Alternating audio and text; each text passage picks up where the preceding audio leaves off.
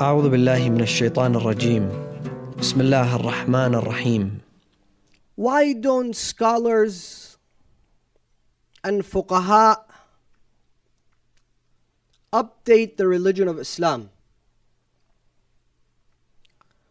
Why is it that the seminaries and the seminarian colleges not address the relevant and contemporary issues of Muslims living in the world. Why is it that the ulama and the mujtahideen and the fuqaha and the seminaries not address the concerns of Muslims living in the West? Why is it that Islam is such a strict religion? Those are amongst the many questions that we do face from individuals living in the West. Those are amongst the most common questions asked by our brothers and sisters living in the United Kingdom, United States, Canada, Europe, and the entire Western world. And of course, we must understand, brothers and sisters, that Muslims all around the world face different challenges, especially in the past year or so, where the majority of the Muslim countries have been facing great tribulations and challenges. Our brothers in Syria, our brothers in Iraq, our brothers in Yemen. However, the challenges and the difficulties of the Muslims living in the West, living in Canada, living in Europe, living in the United States of America must not be overlooked. And of course, we live in a different part of the world. We face different challenges. And we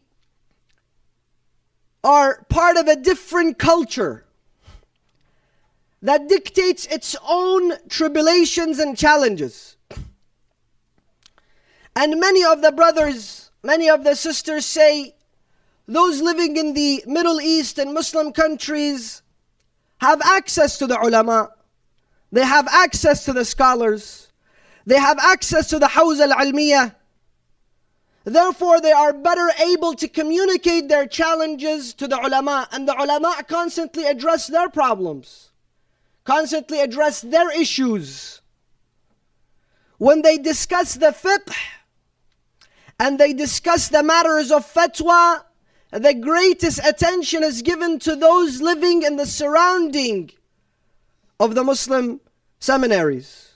And we're isolated. Nobody listens to us. And therefore, our challenges remain without solutions. And indeed, we do have a different culture. We do live in a different environment. Maybe the hijab of the sisters living in Saudi Arabia or Afghanistan or Iraq requires or dictates that they may never put up put makeup or they cover their face or they never speak to a foreign man however imagine a father or a mother living in the west with a young daughter. What do they do? They keep her at home so she doesn't speak to other men? Or she covers her face while driving? Or is it that they want her to go to college, study, get a degree, become a lawyer, become an attorney, become a politician, become a journalist. Therefore, the culture is extremely different. Maybe the hijab of a female in Saudi Arabia, in Iraq, in Qatar, in Kuwait, in the UAE, does not give her trouble when she applies for a job. I said, good, we don't mind. Whatever hijab you have, we don't mind, we'll give you the job. But maybe the same hijab, if acquired here, would be the main obstacle for this female to get the job. Or once this hijab is adopted, then it may be the number one reason of her being laid off from that job. Imagine another scenario. Muslim women living in the Middle East or Muslim countries mostly may find their spouse through family, through friends, through neighbors, through different relationships. So a woman does not really need to market herself as a potential wife for someone within a specific community. Therefore, she can afford isolating herself at her home. She can afford covering her face. She can afford not communicating with other men. However, imagine a woman living in Canada, in California, in New York City, in London. Now she's 35 years old. She's 37 years old. And she has yet not found a potential husband? Is it time that the Hawza and the seminary begins discussing such issues and opens the door for discussion for the different forms of hijab and interactions in different parts of the world? Let me introduce you to another introduce you to another scenario. Imagine a realtor, a very powerful realtor, goes and shows a property to somebody. They like the property. The market is down. He has three kids. He needs to sell this property. Now, the client happens to be a female. She likes the house. She wants to give a handshake and seal the deal. If this man refuses his hand, the deal is off. He cannot pay his mortgage. He cannot put his kids through school. Is it time that we open up the door to such discussions in the seminary? Is the seminary discussing the concerns of the Muslims living in the West? Let me introduce you to another scenario. Imagine you graduate from a top university and a top company wants to make you a CEO. A 500 fortune company offers you a job as a CEO, but they say, look, we have a condition. You have to come clean shaved every day.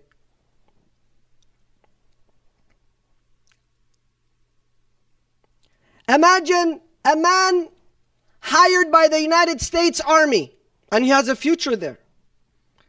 By the United States Navy Forces and they tell him our requirement is that you must come clean shaved to work every day. Are those discussions being introduced within the seminary and colleges or is it that they're absent? And don't tell me this isn't part and parcel of our day to day lives. Meaning every day you want to close a business deal or you have a client or you're introduced to someone and the opposite gender puts out their hand for a handshake. Every single day, some of the parents worry for their daughters. Why isn't my daughter being married? And our community, nobody knows her. Is it possible for her, for example, to have social media, Instagram, Facebook, post her pictures so others may get to know her and come and propose to her? I work at a 500 fortune company, and if I have my beard, they're not going to give me the same job, the same position, that they might offer someone who's clean shaved. Those are our difficulties and challenges on daily basis. Now the question is, are they being discussed in the hawza? Are they being discussed in the seminary? And I urge you, brothers, I urge you, sisters, those who are listening, if you were to leave now, or if you're watching on the television screens and you decide to change the channel, don't go saying Jawad Qazwini says if you want to get a job and they tell you to shave your beard, it's okay for you to shave your beard. I didn't say that. Don't go saying Jawad Qazwini said that if your daughter is 35 or 40 years old and isn't married, she can take off hijab. I didn't say that. Don't go saying that Sayyid Jawad said if you're a realtor, you can shake the opposite gender's hand. It's okay for you to do that. Islam says it's okay. I didn't say that. What's the reason behind this discussion? Number one, it's for us to understand is the Hawza discussing such issues or not? That's one. Number two, brothers and sisters, the job of the movement of Imam Hussein, the school of Imam Hussein is to open up our minds to allow us to think so that Islam comes and becomes part and parcel of our existence, our day to day activities.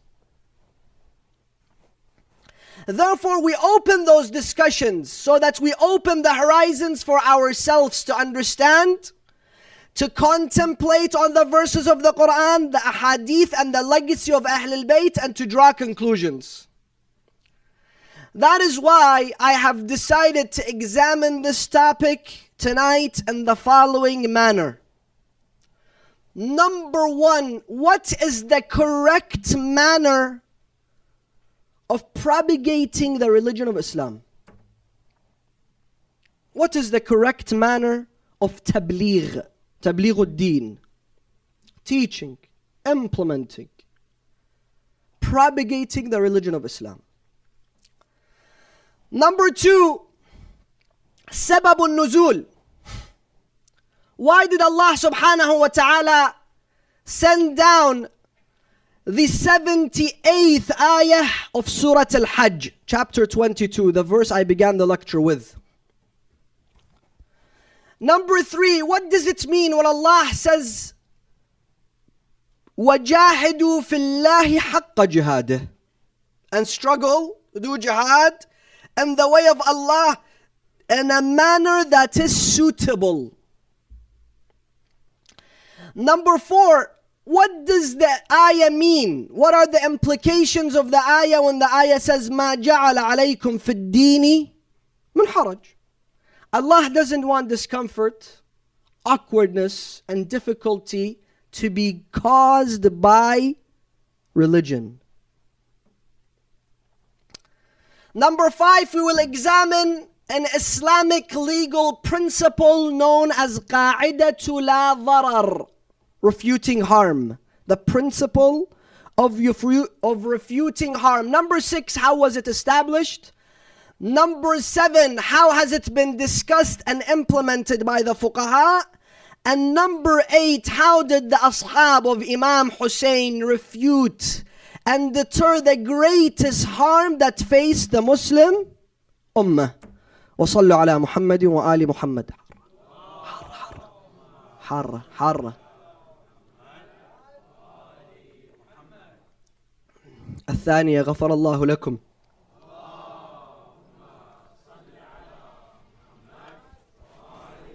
What is the correct mannerism of propagating the religion of Islam? What is the correct mannerism of implementing and teaching this faith? Unfortunately, sometimes some people say, you know what, the closer we get to scholars, the closer we get to ulama, the closer we get to religious individuals, the more difficult life becomes.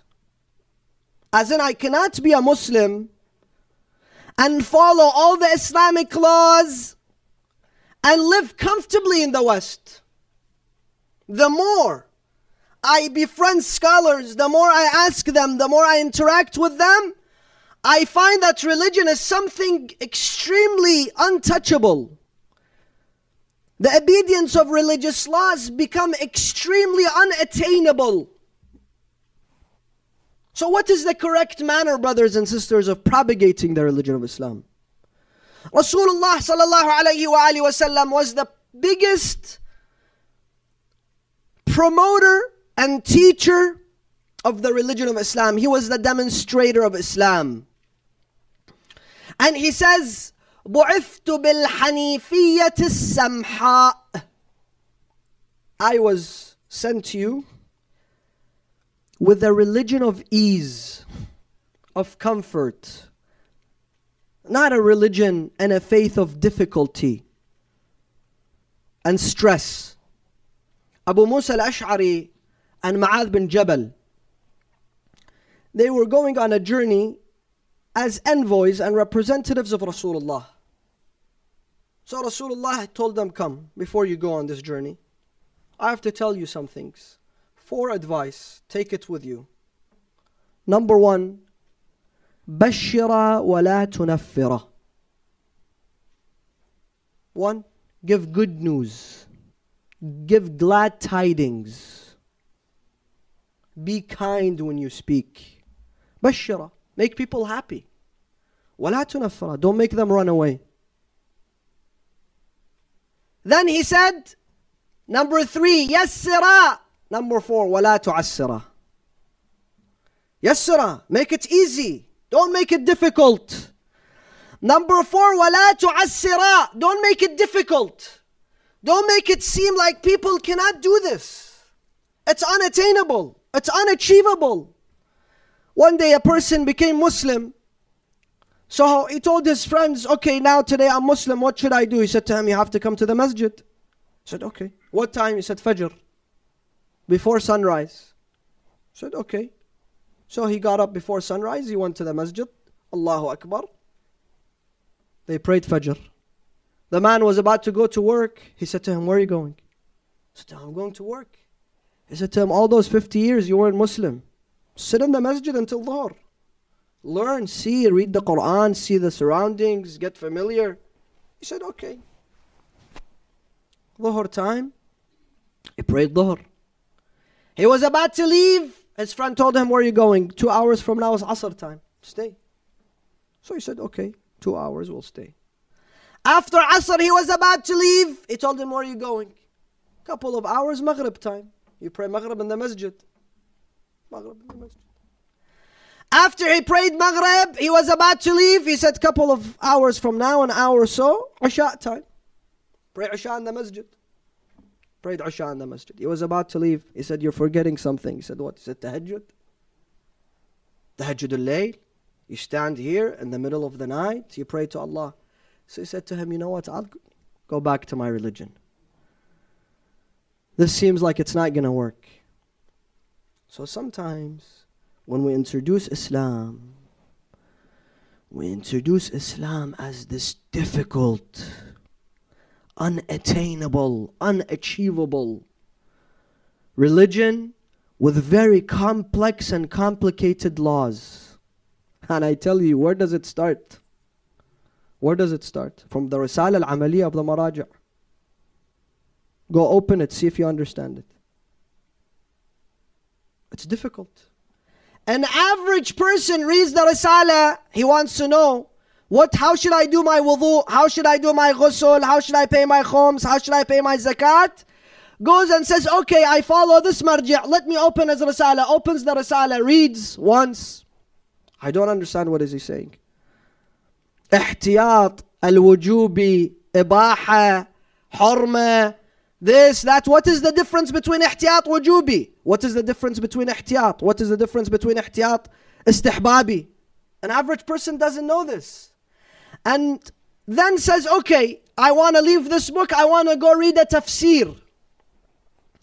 Goes and opens a book of tafsir al Quran. Reads this tafsir. I don't understand. Closes this book. Let me go read a book about Islamic philosophy. Maybe I understand it. Believe me, after 10 years, I still don't understand it. Therefore, our job, brothers and sisters, is to make religion easy, comprehensive for the average people. And that was the very first message of Rasulullah. خاطب الناس بقدر عقولهم. Speak to the people and a mannerism that they understand, that they comprehend. Don't speak to them in a way that they feel lost. What's this book saying? What's this alim saying? How am I to perform my a'mal al-hajj? Today life keeps on getting easier and easier. Imagine 15 years ago, cell phones were very hard to figure out, you know. Takes you three days, you have to play with a cell phone just to learn how to make a, a, phone call or write a text message. But every time a new cell phone came, a new model came, they made it easier and easier and easier. Today, a three year old child, give them an iPod for three days, an iPhone for three days, they'll know how to operate. Today, we must strive to make the religion accessible to everyone. That is the proper mannerism of propagating the religion of Islam. And of course, let me add this I didn't want to say it, but let me say it. Sometimes, when we want to propagate the religion of Islam for those who are Muslim, right? But for example, they don't follow the religion of Islam in the best of ways in their lifestyle. For example, this person is used to certain vacations, certain attires, certain friends, certain places. Brothers, sisters, you cannot expect miracles. I've been saying this for the past several nights. Rasulullah didn't sleep at night hoping in the morning when I wake up, there's gonna be a miracle. Abu Sufyan is gonna be Muslim. My uncle, Abu Lahab, is gonna be Muslim. I wake up tomorrow and the mushrikeen are going to love me and embrace me. Rasulullah didn't do that. Rasulullah did his duties, he worked hard, and he strived until he reached his goal and destination. Allah didn't send Surah Al-Fath in the first year of Ba'tha when He appointed Rasulullah. When Rasulullah did his task, when Rasulullah remained steadfast with his companions, with his Ahl al-Bayt, then Allah says, إِذَا جَاءَ نَصْرُ اللَّهِ وَالْفَتْحِ وَرَأَيْتَ النَّاسِ يَدْخُلُونَ فِي دِينِ اللَّهِ أَفْوَاجًا So how did He do it? Allah says in the Quran, ولو كنت فظا غليظ القلب لانفضوا من حولك If someone came and did salah wrong and Rasulullah did not have the akhlaq that he had, the mannerism that he had, he wasn't lenient and loving with them, they would have all run away. But with his akhlaq, with his mannerism, with his smile, he was able to attract them. Number two, why was this verse revealed? Allah subhanahu wa ta'ala says, وَجَاهِدُوا فِي اللَّهِ حَقَّ جِهَادِ And struggle for the sake of Allah in the manner that is suitable. Then he says, هو اجتباكم وما جعل عليكم في الدين من حرج. He chose you and he gave your religion that should not bring in your life any difficulty, any harm, any stress. Then he says, This is the continuation of the same religion that was sent to Ibrahim. So Ibrahim also had the same mannerism. Ibrahim's faith was also not difficult. Isa, Musa, Every faith was sent to bring ease and comfort and tranquility to people. Why was the 78th ayah of Surah Al Hajj revealed? I'll tell you. A lot of people, they would not be able to go to jihad. The majority of the Muslims, they were able to go to jihad. They could stand, they could walk, they could run, they could carry a weapon, they could go to the battlefield. But there was a minority who couldn't. Why? Some of them were blind. Some of them were handicapped. Some of them were deaf. And they found that it's very difficult for us to go. So they would come to Rasulullah, Ya Rasulullah, we can't perform the jihad. We have to stay back home. Jihad is not meant for us. Others would come, they say, Ya Rasulullah. Some people, they can stand for salah, they can do the ruku', they can do their sujood, they can do their tahajjud. We can do ruku', we can do sujood. Maybe they have disabilities, their hips, their knees. The majority of people, they can perform siyam, they can fast. But some of them, they had different illnesses, they can't fast. Some people had the ability to go to Hajj, others they cannot endure the a'mal of Hajj, the tawaf, the sa'i, safa, marwa, stoning of the shaitan. So they came to Rasulullah, Ya Rasulullah, this is causing difficulty for us. So what does Allah say? Jahidu fillahi haqqa jihad. Do that which you can. Do that which is suitable to your abilities. Then Allah subhanahu wa ta'ala says, and this faith and this religion is not meant to bring to you any sort of difficulty. Now, what does it mean when Allah says, وَجَاهِدُوا فِي اللَّهِ حَقَّ جِهَادِهِ And do the jihad that is suitable for you. Give me your attention here. This is one of our challenges today in the Muslim world. Some people, he wasn't good at sword fighting. He wasn't good at it. Says, Ya Rasulullah, put me in the front line. Some people were not eloquent speakers. Ya Rasulullah, let me speak. Some people were not good diplomats. Why did Rasulullah send Ja'far? When they went to the king of Abyssinia, why did Rasulullah send Ja'far? Because he was an eloquent speaker. He had akhlaq. He had mannerism. He had a family and prestige behind him. And they say that Ja'far was also good looking. So Rasulullah said, This is a man of diplomacy. Let me send him as my representative. So Allah says, Look, your jihad, every person's jihad is different from another person's jihad. Do that which is suitable to your abilities. And this is our problem today. You have a physician, he's a good physician. He wants to be a sheikh. You have an attorney. He's a good attorney. He's good at what he does. He wants to go and do another job. You have, for example, somebody that has studied religion. He wants to become a president. You have somebody who's meant to be in the Hawza. He wants to be a prime minister when we switch the roles, Allah subhanahu wa ta'ala says, each of you do your job, do your role in the mannerism that has been given to you. This is your jihad. And that's why we see many of the Muslim countries, organizations, and societies, they have failed. Why? One example, with all due respect to them, is the Iraqi government. Why has it failed? Why all those years they haven't been accomplished? They haven't been able to accomplish anything. Because the people in charge are not suitable. They're not trained. Why is it that many of our masajid today are empty? You know why? Because the majority of the imams in North America, the majority of them, they don't speak the English language. The ones that speak the English language, they're not trained as imams. Most of them, if you go to New York City, every corner there's a small masjid. Who's the imam? The taxi driver.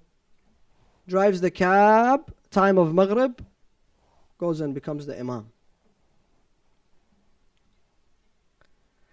And of those who have been trained in the hawzah, some of them only physically live in Canada. Only physically they live in New York. Only physically they live in London. Only physically they live in California. Mentally, where is he? Somalia. Mentally, where is he? Pakistan. Mentally, where is he? Iraq. Mentally, where is he? Iran. Those individuals who take leadership positions, they must occupy that position according to their abilities. That's what Allah wants to portray in this ayah. وَجَاهِدُوا فِي اللَّهِ حَقَّ جِهَادِهِ If you can't do it, if you're not fit in this job, please remove yourself. If the entire nation says we don't want you, you're not fit for it, remove yourself.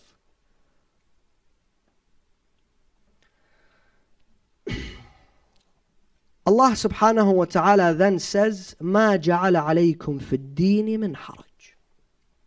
Here, the fuqaha discuss an Islamic legal principle, also known as قاعدة لا حرج, and another قاعدة named قاعدة لا ضرر, no harm. How was this قاعدة established? How was this Islamic principle established. Rasulullah was in Medina. He had a companion by the name of Samara ibn Jundub. Samara, he owned palm trees and he owned properties and land. So he sold one of his properties to a man, but he told him this palm tree is not included in this transaction. You, bu- you buy the house, but this palm tree belongs to me. So the man purchased the property. Samara ibn Jundub, they're sleeping in the middle of the night. He barges in in the house. Why are you here? I'm here to check on my palm tree. It's in the middle of the night. Come during hours when we're awake. He says, No, it's my palm tree. I come whenever I want. In the middle of the noon, they're resting. The woman, the children are there in the house. He comes in. Why don't you knock? Why don't you tell us? He says, It's my palm tree. It belongs to me. I come whenever I want. This kept happening. So the man, the Ansari, he told Samara, Listen, give us a specific time. Tell us every day at 10 a.m. I come and I visit my palm tree. We'll be ready for you. At noon, I'll come and visit my palm tree. We'll be ready for you. Come at night after Maghrib, Isha, we'll be ready for you. But don't come in different times of the day where it brings stress for my family.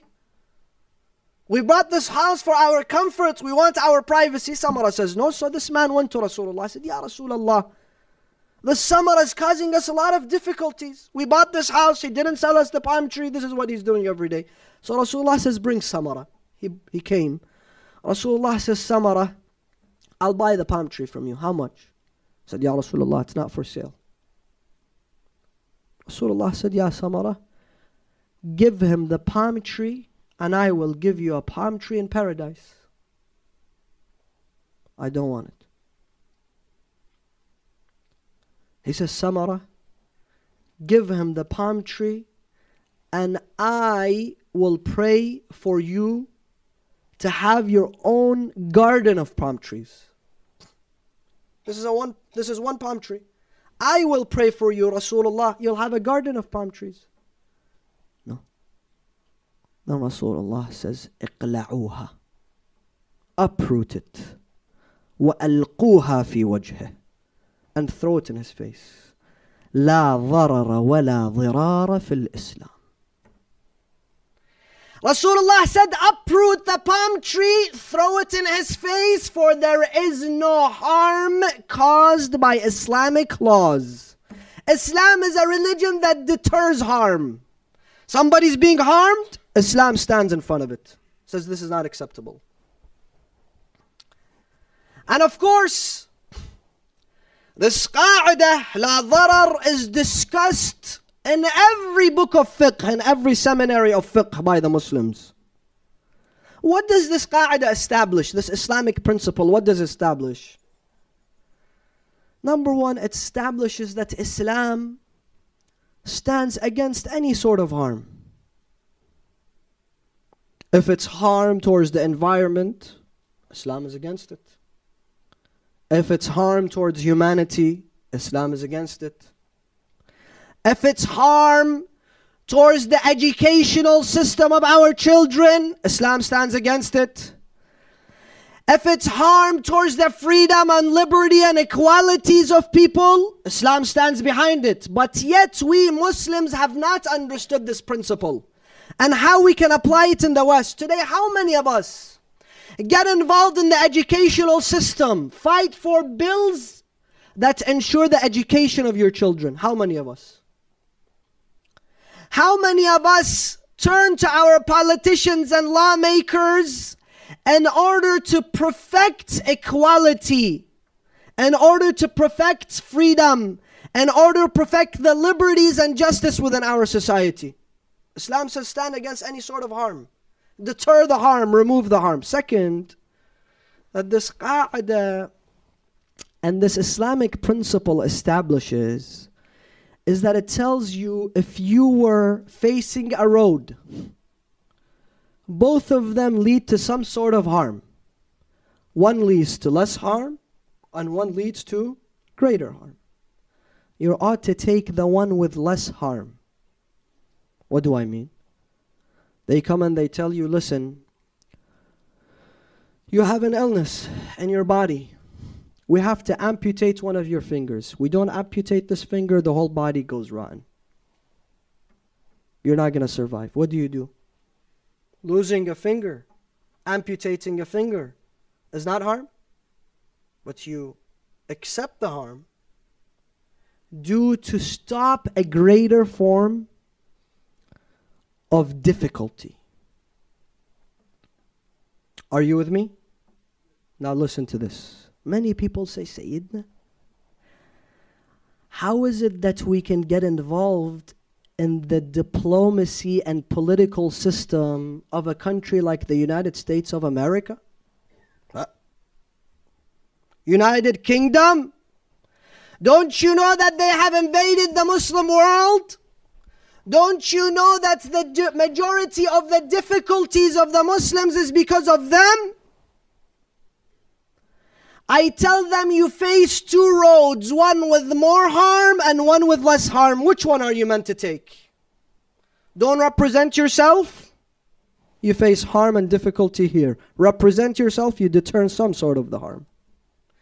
Sayyidina, how can we elect this individual? He has views against the ethical and moral code of Islam. He promotes some same gender marriages. How can I vote for him? It's haram to vote for him. I tell him you have one who will inflict you with greater harm and one who will inflict you with less harm.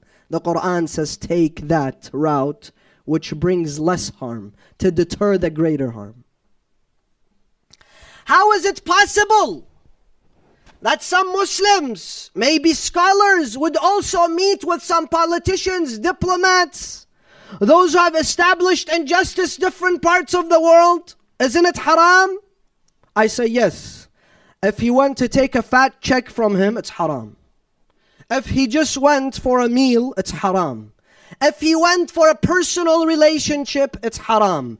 If he went for a personal friendship, it's haram. But if he went to deter a greater harm from his community, it becomes wajib onto him.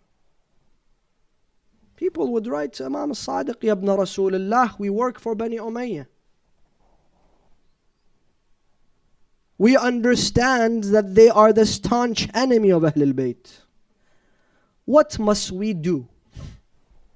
What does the Imam reply? He says, if you can remove harm from your brethren, then stay there. If you can remove harm from your brethren, then it becomes mandatory onto you to stay there. In fact, I said this yesterday. Allah subhanahu wa ta'ala in the Quran says, يا أيها الذين آمنوا إذا قمتم إلى الصلاة فاغسلوا وجوهكم وأيديكم وامسحوا برؤوسكم وأرجلكم Allah says wipe your head and wipe your feet and the madhab of Ahl al-Bayt tells us to wipe our head and wipe our feet the madhab of the Sahaba says wash your head and wash your feet this is the difference a man comes to Imam al-Sadiq he says Ya ibn Rasulullah should I wipe my feet or wash my feet the Imam says wash your feet Again, he asks him, Yabna Rasulullah, do I wash my feet or wipe my feet? The Imam says, wash your feet. Three times he asks, he leaves. They tell him, Ya Imam al-Sadiq, Ya Ibn Rasulullah, why did you tell him to wash and not to wipe?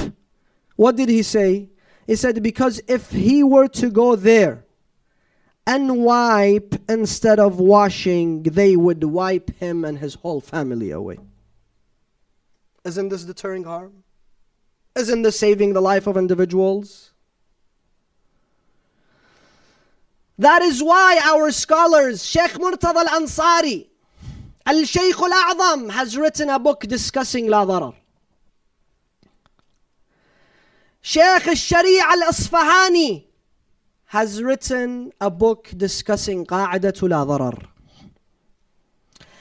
Al Muhakkik al Na'ini المرزا النائيني has written a book discussing قاعدة لا ضرر and of course our brothers in their fiqh also discuss قاعدة لا ضرر جلال الدين السيوطي a imam of the Shafi'ah who lived in Egypt said أسس الفقه على خمس Fiqh has been established on five principles إحداهما قاعدة لا ضرر One of them is the principle of deterring harm.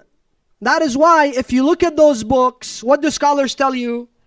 They tell you for those in winters, unbearable cold, if he doesn't have hot water, should he do the ghusl? Should he do the wudu? Or should he do tayammum? They say no, he has to do tayammum.